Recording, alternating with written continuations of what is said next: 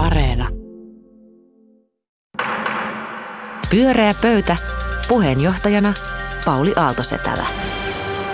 Kuulijat, pyöreä pöytä on jälleen kokoontunut ja tämän viikkoiseen kokoonpanoomme kuuluu Taru Tujunen, Mika Pansar ja Kaarina Hasad. Tervetuloa. Kiitos. Kiitos. Lämpiössä vähän lämmiteltiin, että varmaan on mielipiteitä tarjolla niin puolesta ja vastaan vaikka, vaikka mihin teema, mutta niistä kohta lisää. Tämmöinen lämmittelykysymys. Huomasitteko te, kun mehän seuraamme mediaa täällä hyvin tarkasti, vaikka itsekin sitä tässä tänään ainakin edustamme, että oli havaittavissa tämmöinen niin kuin asenne- ja sanaston muutos, mitä tulee venäläisiin vaaleihin. Venäjällähän oli parlamentin alahuone eli Duuman vaalit viikonloppuna, joita, joita erittäin niin kuin tiukkaan sävyyn raportoitiin. Kerrottiin, että, että voiko, voiko olla, puhua vilpistä, jos koko vaalit on, on vilppiä, poikkeuksellisen epä rehelliset ja epäreilut vaalit, tällaisia termejä käytettiin ja näinhän tietysti onkin, että kyseessähän ei ollut varsinaisesti vapaat vaalit, koska ne eivät olleet vapaat ja oppositio on kielletty tai myrkytetty. Tuomasteko te tämmöistä niin kuin median, median niin kuin muutosta tässä viikonlopun aikana? Mehän on vähän vaikea aina puhua Venäjästä. Taru.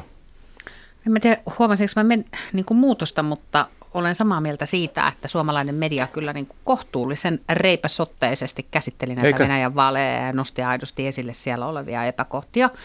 Ja mun mielestä Helsingin Sanomat ja Yle erityisesti, niin seurasi vaaleja tosi intensiivisesti. Sieltä tuli paljon juttuja pitkin sunnuntai päivää koko ajan. Seurasi, ja, ja, ja, tota, ja, ja sävy oli kyllä siis sillä tavalla tosi kriittinen, eikä mielestäni yhtään semmoinen Venäjää paijaileva tai suomettunut jopa. Mua, mua kiinnostaisi tietää se, että minkä mukaan noi meidän uutistoimijat päättää sen, sen sävynsä. onko se niin, että puhutaan vaan ihan vaalivilppi, vaalivilppi Venäjä, kyllä kaikki tietää, mitä, mitä sillä tarkoitetaan. Sitten ne katsoo jonnekin, että ei, hei, USAssakin puhutaan näin rajusti. Kyllä, kyllä me voidaan sanoa farssi. Että tuleeko se sieltä, että me katsotaan niin kuin ympärillemme, että miten siitä saa puhua. Ja tai sitten, jos kollega media käyttää kovempaa kieltä, niin koveneeko omatkin niin sanat. Justiinsa, Totta, että mikä, se, on, se on selvästi kuitenkin niin kuin joku kollektiivinen päätös ehkä. Että miten Mika? Joo, Suomessa oli aika tiukkaa keskustelua varmaan muuallakin maailmassa, mutta mä jotenkin ajattelen, että se oli Venäjän sisäinen performanssi, mitä me tässä niin oikeastaan sitä ihmetellään. Se on niiden tapa tehdä se. Ei me tykätä siitä ja se ei ole demokratia, mutta, mutta mä, mä jotenkin ajattelin, että se menee silleen mulla ohi, koska ei se mua yllättänyt.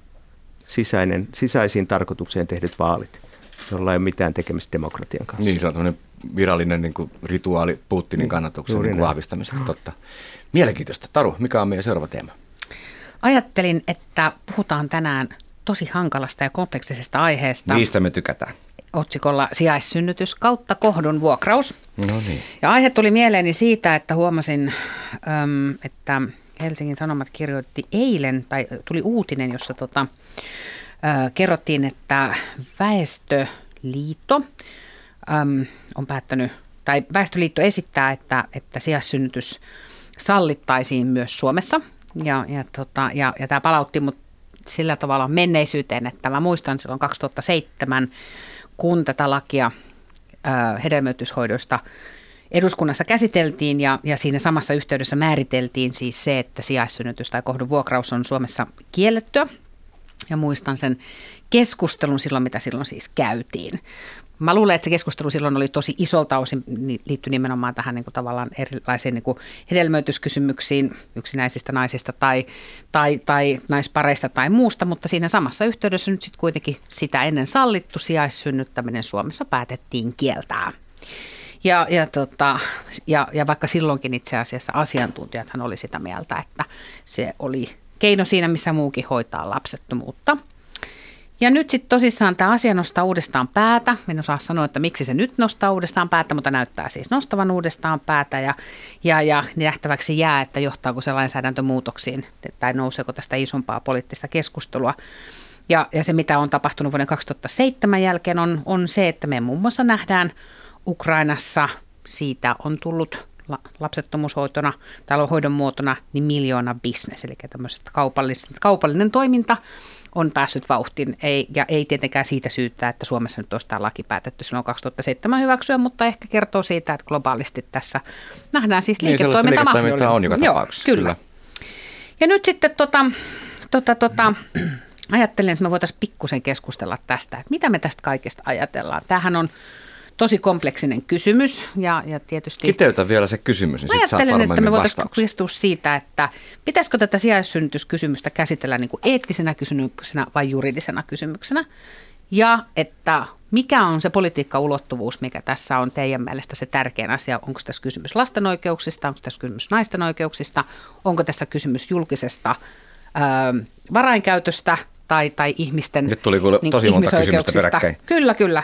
Ja, ja ehkä vielä et- niin, niin. että kannatatteko tätä No nyt, sijaissynnytysten nyt ymmärsin salli- kysymyksen. sallimista Suomessa? Ja Mika joutuu tuoreeltaan vastaamaan tähän. Mä tiedän, että se ei välttämättä ole vielä vastaan. No ei mulla vastausta, musta kuulostaa ihan järkeviltä noin Tarun argumentit, mutta mä jotenkin ajattelen, että, että kun Taru kysyy, että onko tämä poliittinen vai juridinen, eettinen kysymys, niin tämä on enemmänkin tunnepoliittinen kysymys. Kaikki, joilla on lapsia, niin ne on ihan erityinen suhde siihen, miten ne ajattelee lapsista, synnytyksistä ja muista, ja sen takia me kaikki kannetaan aika omakohtaista kantaa siinä ja sen takia mun on aika vaikea ottaa siihen. Se tuntuu pahalta, mutta mä ymmärrän, että, että miksi yhteiskunta kieltää, jos joku haluaa tämmöisen. Että mä jossain luin, että on tutkittu sitä äitejä, jotka synnyttää niitä sijaisia äitejä, niin on mahdollista, että heille ei synny semmoista tunnesydettä siihen lapseen kuitenkaan. Mä epäilen sitä, mutta voi olla, että tutkijat on oikeassa ja mä oon väärässä tässä.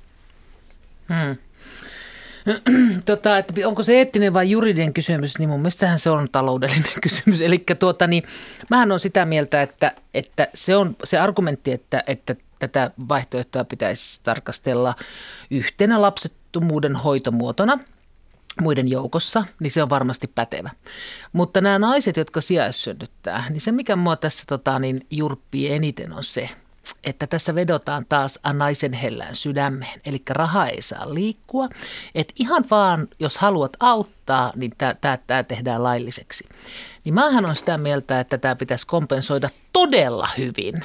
Että pitäisi tuolta hämäriltä markkinoilta saada se niin kuin valon piiriin ja tota, kunnon korvaus näille Valtiolta naisille. vai, vai niiltä uusilta No, vanhemmilta? se pitää sitten järjestää millä tavalla, että varmaan esimerkiksi tulojen mukaan. Että jos joku, joka on pitemmän aikaa esimerkiksi perustoimeentulolla, niin haluaa tämän näin, niin silloinhan se, se menee ihan siihen lisäosaan tämä, tämä osasto. Mutta niille naisille, jotka tähän ryhtyy, pitäisi saada siis kunnollinen kompensaatio.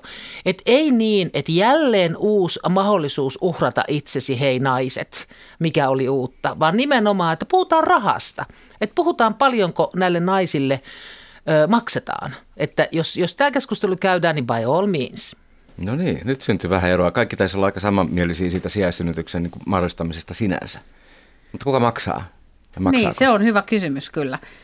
Mä huomaan olevani Karinan kanssa sillä tavalla vähän eri mieltä tuosta asiasta, että en usko, että Ukrainassa siinä taloudellisessa tilanteessa, missä ne naiset on, jotka lähtee siihen bisnekseen mukaan, niin ensisijaisesti valitsee tällaista toimeentulon muotoa.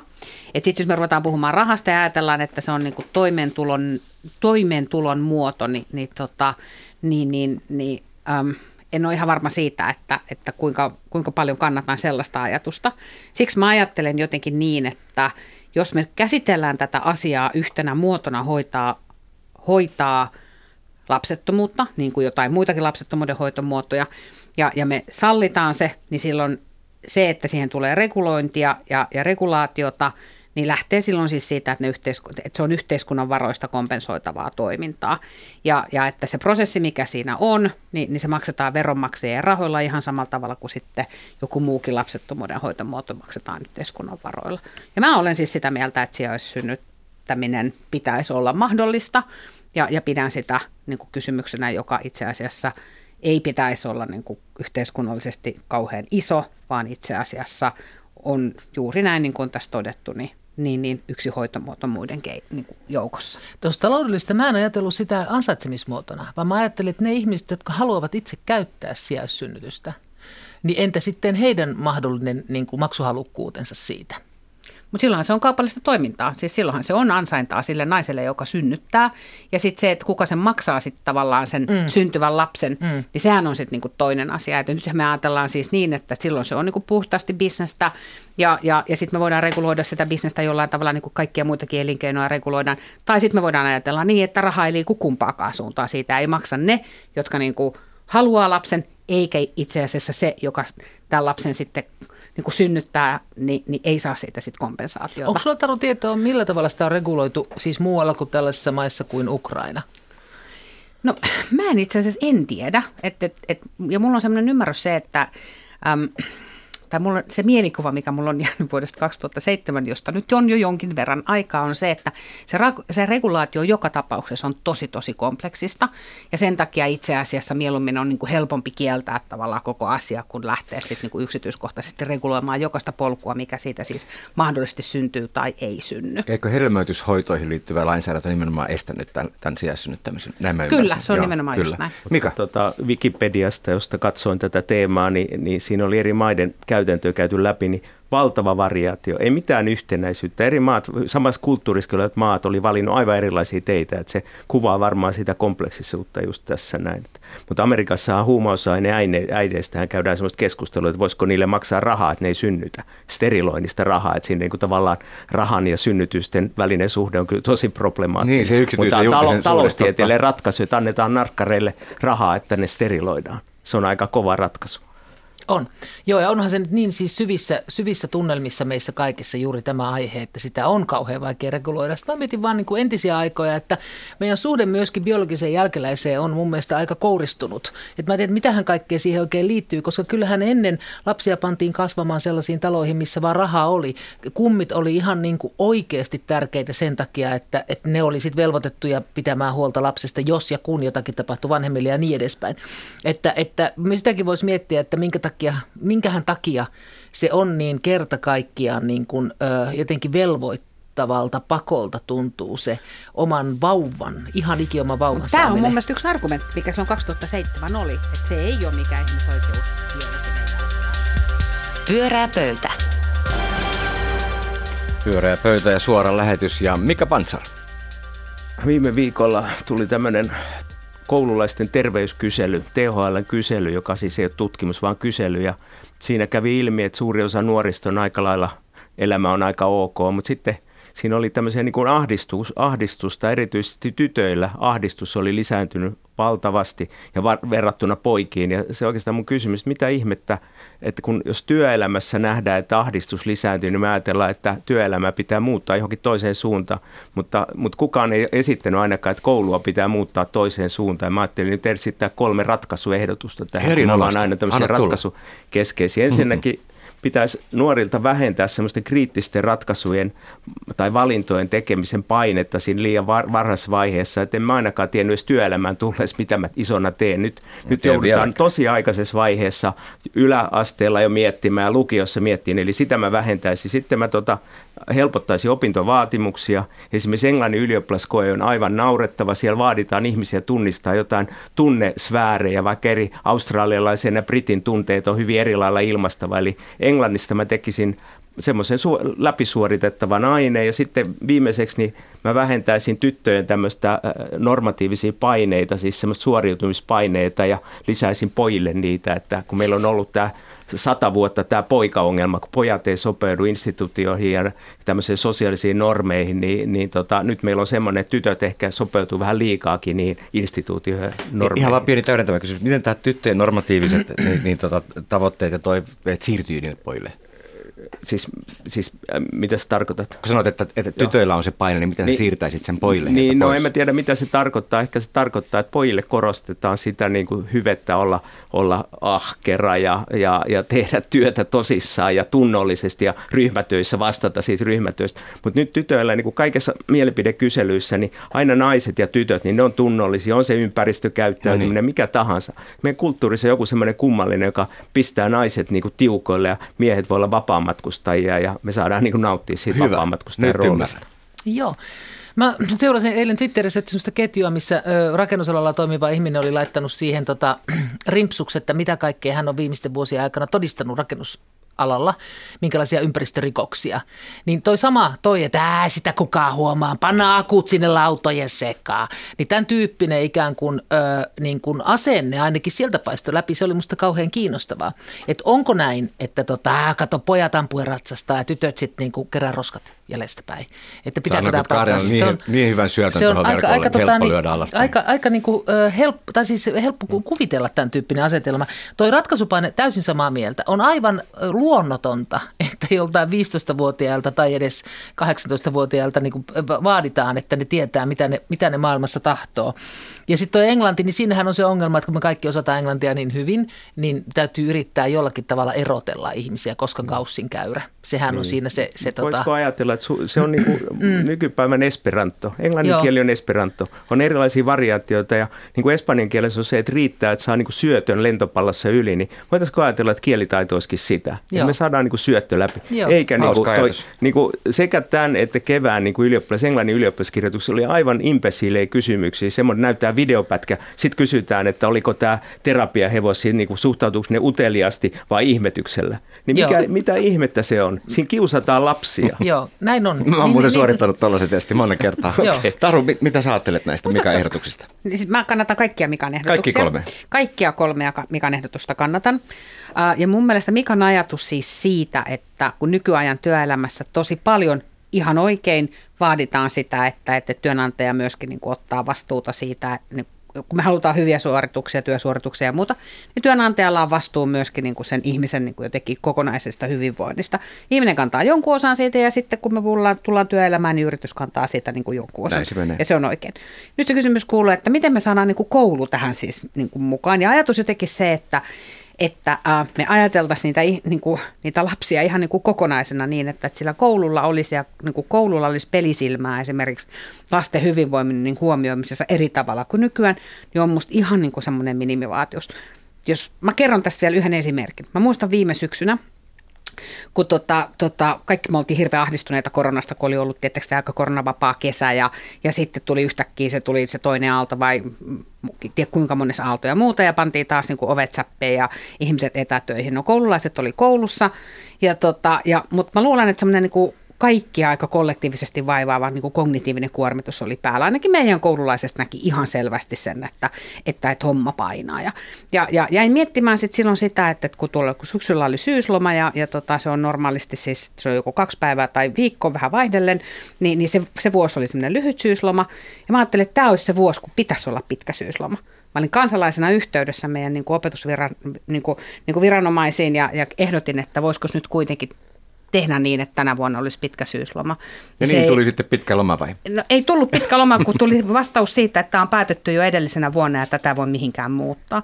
Ja tätä mä tarkoitan, että me pitäisi olla niin kuin ihan erilainen suhtautuminen jotenkin siihen, että miten koulua johdetaan ja mikä on niin kuin se koulun vastuus niin, esimerkiksi oppilaiden hyvinvoinnista. Se on hämmentävää, että nyt niin koululaisten ahdinkoon tarjotaan että lisää erityisopettajia ja terapeutteja ja muita, jos se ongelma rakenteissa eikä siinä. Mä, musta se on niin oikeasti yksilön palauttaminen. Ja se on siis musta koulun johtamiseen liittyvistä Mutta hei, hei te molemmat, Joo. niin tämähän tehtiin tämä kysely koululaisille, mutta eihän tämä koskenut vain koulua. Täällä oli paljon muitakin kysymyksiä Kyllä, hampaiden pesusta ja, ja somesta joo. ja muista. Että taas jälleen kerran, kun koulua aina, koulu, jokainen on valmis aina koululle ehdottamaan erilaisia korjausliikkeitä ja uudistuksia, mitä kaikkea koulun, koulun pitäisi hoitaa, niin mä huomaan, että mä ainakin pikkusen tota, tai siis sitä, sitä vähän niin kuin ö, tota, vieron tätä asiaa, että taas jotakin uutta hommaa koululle.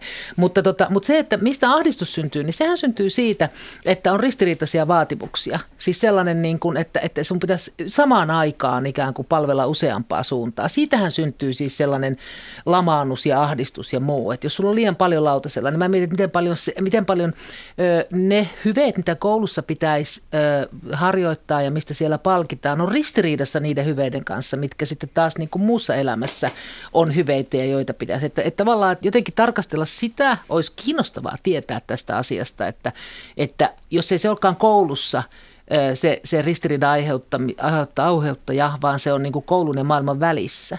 Mä tajuan, Tuo on ton, kiinnostava. Mm, mä tajuan tuon, mutta Mika, tuohon ihan lyhyesti, että mutta musta tuossa just on kysymys tästä, mistä Mika puhuu, on siitä, että on tosi vaikea vetää enää eroa siihen, että koska sä oot töissä ja koska sä oot niin kuin vapaa-ajalla, niin, vaan ne niin kuin vapaa-ajan ongelmat loiskuu sinne työelämään, työelämän ongelmat loiskuu sinne vapaa-aikaan. Ja tämä ei pitäisi olla eri asia, kun puhutaan lapsista ja koulusta.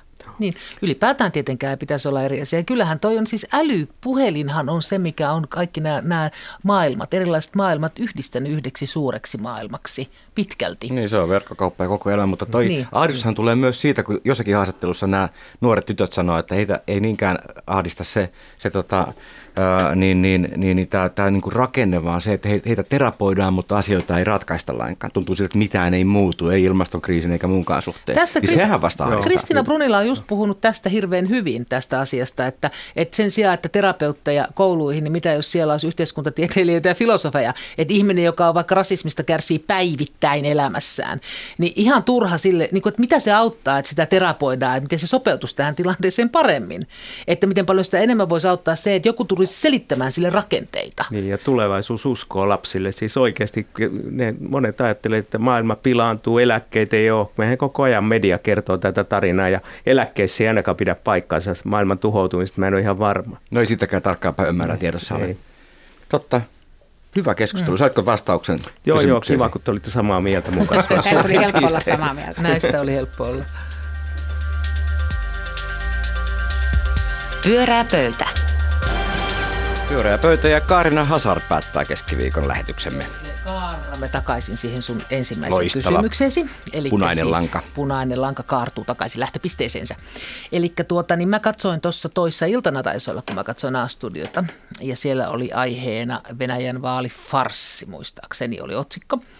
Ja tuota, niin, siellä tuli semmoinen hätkähdyttävä taulukko eteeni missä, mistä kävi ilmi, että Venäjältä Suomeen Suomesta, venäläisiä, venäläiset, jotka anovat Suomesta turvapaikkaa, niin heidän turvapaikka-anomuksistaan on takavuosina hyväksytty selvästi alle 10 prosenttia, mutta viime vuosina koko ajan enemmän, viime vuonna 34 prosenttia.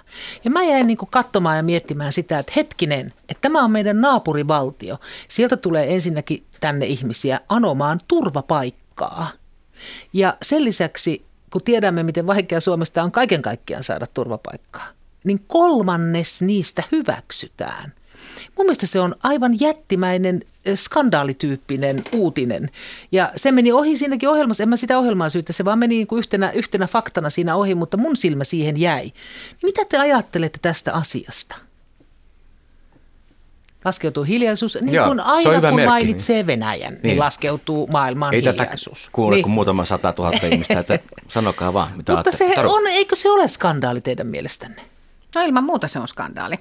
Sitten mä mietin niin kuin että mistä näkökulmasta sitä lähtisi jotenkin niin kuin purkamaan, että purkaisiko sitä siitä näkökulmasta, että kyllähän meillä niin kuin puhutaan siitä, että mikä Venäjän sisäinen tilanne on ja miten se on niin kuin muuttunut viime vuosina suhteessa vaikkapa ihmisoikeuksiin. Ja mä kuvittelisin, että näistä turvapaikanhakijoista niin kuin valtaosa tulee sillä perusteella, nyt en siis tiedä, mutta että, että, että on niin kuin ihmisoikeuksiin liittyviä rikkomuksia ja pelätään, että vainotaan sitten vaikkapa niin kuin, niin kuin sukupuolisen suuntautumisen Homoseksuaalisuus, uskonto ja, ja toisen ajattelun kolmeisointi kyllä eihän, eihän tämä voi olla meille niin kuin yllätys, että me tiedetään, Venäjällä tästä, näiltä, näiltä osin tilanne on kiristämällä kiristynyt. Mutta miten se on niin kuin mahdollista, että, että jos meillä yhtäkkiä hakisi 30, tai siis meillä hakisi niin kuin Ruotsista tänne turvapaikanhakijoita ja yhtäkkiä me päätettäisiin, että kolmannes pääsee, koska siihen on perustelut, niin kyllä me varmaan sitten käytössä niin kuin tosi iso keskustelu, mutta se, että Venäjältä hakee, niin siitä me ei puhuta mitään. Niin, niin on sano... sekin tietysti kertoo meidän suhtautumisesta tähän meidän itänaapuriin hirveän paljon.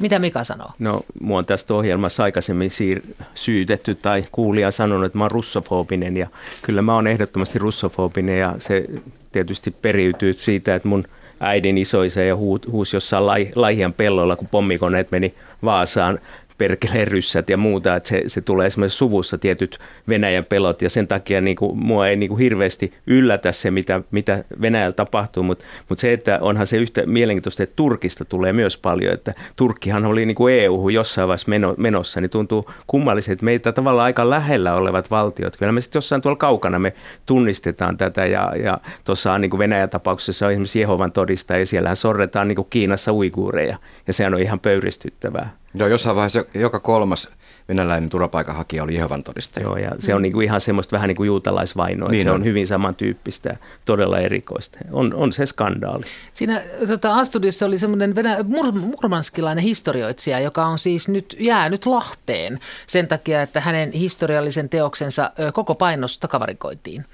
Ja kysymys oli, siinä oli siis norjalaista ja myös suomalaista historiasta, mutta että, että jotenkin se hätkähdytti, kun kysymyksessä oli sellainen aika nuori nainen ja yhtäkkiä, että, joka, jonka mielestä tämä on ihan niin kuin McCartismia, että, että ketä tahansa voidaan syyttää epäisänmaallisuudesta niin kuin missä asiassa tahansa. Mutta Pitäisikö meidän jotenkin, niin kuin, eikö tätä asiaa voi ollenkaan lähestyä? Eikö, pitääkö tähän me vaan reagoimme siihen, että niitä tulee, sitten me reagoimme antavalla tur, turvapaikkoja, mutta eikö tästä voi, niin kuin, eikö mitään, onko meillä mitään tapaa puhua Venäjästä? Mä kysyn tätä siksi, että kun mä oon syntynyt siis Brezhnevin neuvostoliittoon ja sitten nähnyt koko himmeli hajoavan ja korbahommat ja, ja tota, Jeltsinin Jeltsinin tankin ja tankin päällä ja uusi Venäjä ja nyt on Putin. Niin tuleeko mun elinaikana niin sellaista niin kuin ikkunaa, että jos, jos multa kysyy nuorempi henkilö, että hei, kerros mulle vähän Venäjästä. Että mä sanoisin jotakin muutakin kuin Tsehov ja suolakurkku. Siis että mä pystyisin puhumaan Venäjästä niin kuin valtiona. Et onko se niin, että se on vaan mahdotonta, että se tulee aina olemaan jonkinlainen niin kuin alkueläin vieressämme ja me yritämme vaan olla hiljaa, jotta se ei hermostu. Siis että niinkö se on ja me vaan tällä pikku pienillä asioilla reagoimme. Onko mahdollista, että puhuttaisiin ihan tavallisesti Venäjästä? Ja kyllähän silloin, kun Neuvostoliitto kaatui, niin oli lehdet täynnä juttuja, että sieltä tulee Neuvostoliiton mafia ja rikollisuus ja valtava maahanmuutto. Eihän mitään tapahtunut sitä, että kyllä, kyllä siinä vaiheessa oli semmoinen aikamoinen Neuvostoliitto tai Venäjä pelko, että Eikö samaan aikaan toivottu, että nyt sinne tulee oikein demokratia, mitä sitten kuitenkin kyllä usko oli aika, aika Siitäkin lailla. on jo sukupolvi. Joo. Niin on. tuosta Kyllä. asiasta. On, joo. Että, tota, että siis, että eikö, eikö teitä hätkähdytä tämä turvapaikka-asia? Tämä ei ole siis, silloin kun sanotaan, että Suomesta turvapaikkaa hakevat ihmiset, niin seuraavan kerran mä aina voin sanoa, että siis tarkoitat venäläisiä. Mä ajattelen jotenkin, että tässä on vähän semmoista sammakko kiehuvassa vedessä tyyppistä juttua, vaikka mulle on kyllä sitten kerrottu, että se ei pidä paikkansa. Että, Ei niin, että se on hyvä et- tarina, Se on mutta hyvä se ei tarina, mutta se ei pidä paikkansa niin. Mutta et se, että et, et, et, et, tähän syntyy vähän semmoinen jotenkin, että uutinen kerta toisensa jälkeen voi olla pikkusen jotenkin hätkähdyttävämpi, mutta kun se rakentuu sen edellisen hätkähdyttävän uutisen päälle, niin se meidän toleranssi jotenkin samalla kasvaa. Ja, ja, ja sitten kun sitä pysähtyy tuolla tavalla katsomaan, niin kuin Karina sanoo, että huomaatteko te, että tässä on 34 prosenttia, se pysähdyt katsomaan, sitten sä ajattelet, että ei, mitä ihmettä, mit, mit, siis mitä tässä tapahtuu? Ja toihan on se efekti, mikä tulee.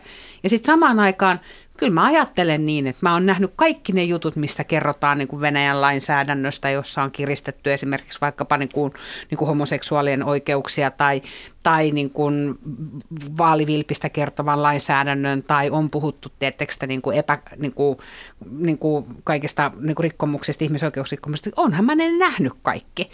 Mutta se, että jotenkin että se tulee sitten niinku meidän näkökulma, tai se tulee meille näkyviin niinku tuossa luvussa, niin, niin mä luulen, että se me, meidän toleranssi niinku kasvaa koko ajan. Mm. Ja sehän on siis tavallaan kauheata, koska se siirtää normaalin paikkaa. Näin se tekee. Ehkä mä halusin vain jonkunlaisen kansalaisvihkosen siitä, että hmm. mitkä on ne tavat puhua, puhua Venäjästä, että okei, ei puhuta, mutta tämä, että hiljenee kokonaan, mä en oikein niin kuin saa kiinni siitä. Se johtuu mun varmaan epäpoliittisesta niin kuin taustastani, hmm. perhetaustastani, että mä en ole traumatisoitunut suuntaan enkä toiseen. Hi- hi- historioitsijat varmaankin kuitenkin muistelee sitä, että autonomia-aikana Suomi sai itsenäisyytensä tietyllä meidän koko institutionaalinen rakenne päästiin Ruotsista eroon, että, että onhan meillä tietynlainen sen myönteinen suhtautuminen siihen 1800-luvun historiaan kuitenkin. Mutta se on kiinnostavaa historioitsijoista, että tällä hetkellä vuodesta 2009 Putin on kirjoittanut Venäjän historiaa uudestaan. Kyllä Ja siihen, siihen ei sovi enää Joo. niin kuin kaikki venäläiset. Ja se on yksi Joo. syy, että heitä tulee turvapaikan äh, hakijoiksi tänne Suomeen. Et se tarina on uusi, Joo. Mm. jossa länsi on aina vihollinen. Niin on se hämmästyttävää nyt, kun on ollut näitä uutisia, että Kekkonen oikeasti aktiivisesti neuvotteli Karjalan palauttamista vielä todella pitkään. Siis 60-luvulla ja taisi olla vielä 70-luvullakin, kunnes sitten sanottiin, että Karjala ei voi palauttaa Suomelle. On se hämmentävää. Mm. On. Mm. Nyt on Ville Perna on tota, ö, kirjoittanut kirjan Pimeä vuosikymmen 70-luvusta, Suomesta 70-luvulla. Se on tulossa jo kohta ulos Siltalalta. Sitä mä niin kuin odotan, että koska se on niin kuin mun lapsuuttani, niin mä haluaisin ehkä ymmärtää, että missä mä kasvoin ja mitkä oli ne parametrit, joita mä en silloin tietenkään nähnyt, koska olin lapsi. Että mikä oli ylipäätään mahdollista. Hmm. En tiedä, onko muilla tämmöistä kaipuuta, mutta mä huomaan sen, että, tota, että, että, että kyllä, kyllä toi niin kuin pikkusen rupeaa häiritsemään. Nyt ihan vähän rupeaa häiritsemään tämä tota, niin, naapurussuhde. Joo, mä taas kaipaan 60-luvun historian kirjoitusta, kun mä olin silloin lapsi ja 80-luvun, kun mä olin nuori. Molemmat oli hyviä vuosikymmeniä. 70 Ennen oli kunnollista. Kyllä. Mitä, mitä sulle sitä Ennen ei 70-luvulla ollut tapahtui niin traumaattista, että se, se ei kiinnosta? No en mä tiedä, se oli vaan, se oli, se, no siinä tavallaan Suomen devalvaatiot ja tämä oli, tää oli aika ankaraa surkeita aikaa. En mä tiedä mikä siinä on, mutta jotenkin 60-luku ja 80-luku on mulle semmoisia tärkeitä No sitten vuosikymmeniä. sun pitää lukea tämä Pernaan kirja, Kyllä, koska se kyllä, varmaan joo. antaa vastauksen Joo, tähän asiaan. Onko toikin muuten joku tämmöinen 70-luku? suojaväistö, että rupesitte puhumaan 70-luvusta, kun aloitte Nimenomaan, Venäjästä? Niin, niin, niin, niin mä puhun siis Venäjän ihmis, siis, että meille tulee turvapaikanhakijoita, hei haloo! Pyöreä pöytä. Kiitos Taru Tujunen, Mika Pansari ja Karina Hazard mielipiteistä ja vastaväitteistä. Oli hauska kuunnella teidän keskustelua. Toivottavasti myös meidän kuulijoista. Ohjelma on, niin kuin tiedätte, pyöreä pöytä. Minun nimeni on Pauli Aaltosetala ja ensi keskiviikkona en tiedä yhtään, mistä puhumme. Hei hei. Pyöreä pöytä.